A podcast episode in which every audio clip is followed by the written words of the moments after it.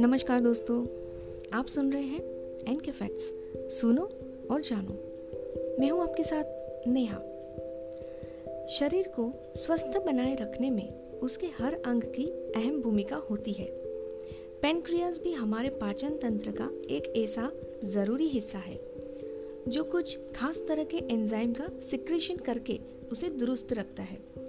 इसके अलावा यह इंसुलिन नामक ऐसा ज़रूरी हार्मोन बनाता है, जो हमारे शरीर को डायबिटीज़ जैसी गंभीर बीमारी से बचाता है। ऐसे में हमारे लिए ये जानना बहुत ज़रूरी है कि शरीर का यह महत्वपूर्ण अंग कैसे काम करता है। तो चलिए, बिना किसी देरी के पेनक्रियाज के रोचक तथ्यों की जानकारी लेते हैं।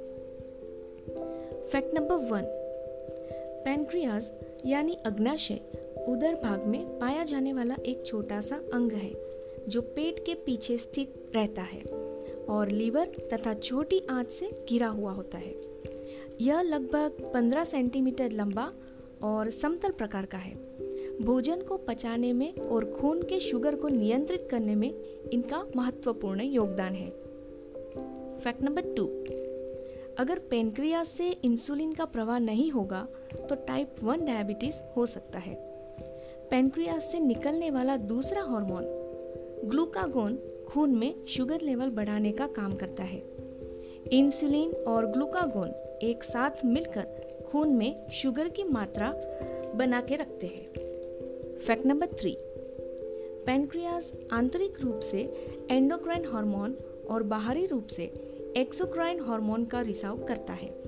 इसके एंजाइम पाचन रसों का रिसाव करते हैं जो खाने को आसानी से पचाने के लिए ज़रूरी है। पेनक्रियास के हार्मोनों का रिसाव आइलेट कोशिकाओं द्वारा किया जाता है, जो गुच्छों के रूप में उपस्थित है। इसके चार मुख्य कोशिकाएँ होती है। फ़र्स्ट, अल्फ़ा कोशिकाएँ। सेकेंड, बीटा कोशिकाएँ। थर्ड, डेल्टा कोशिकाएँ। एंड फोर्थ, गामा कोशिकाएँ। Fact number four. पेनक्रियाज अगर सही से काम न करे तो कई प्रकार की समस्या हो सकती है।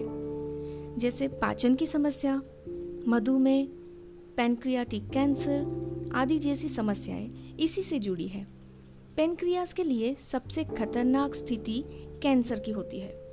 Fact number five. अग्नाशय शोध अग्नाशय यानी पेनक्रियाज की सूजन है। ये तब होता है जब एंजाइम पेनक्रियाज को नुकसान पहुंचाते हैं। इसके कारण पेट में बहुत तेज दर्द होता है, जो पीठ तक फैल जाता है। Fact number six. पेनक्रियाज को इसके कार्य के आधार पर इन चार भागों में बांटा जाता है। First, head of pancreas second, neck of pancreas third, body of pancreas and four tail of pancreas fact number seven.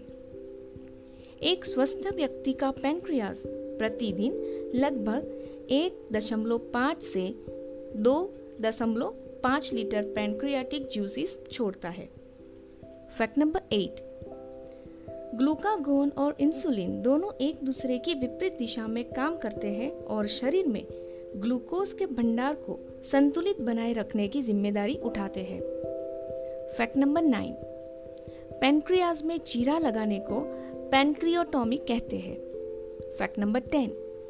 Pancreas एक पाचक अंग है, जो अपने बाइकार्बोनेट युक्त पेनक्रियाटिक जूसिस से आमाशय से आंतों में जाने वाले खाइम की एसिडिटी को संतुलित करता है। आशा करते हैं आपको हमारा ऑडियो अच्छा लगा होगा। अगर अच्छा लगे तो शेयर ज़रूर कीजिएगा। हमारा ऑडियो सुनने के लिए धन्यवाद। मिलते हैं आपसे अगली ऑडियो में। तब तक के लिए अलविदा। जय हिंद।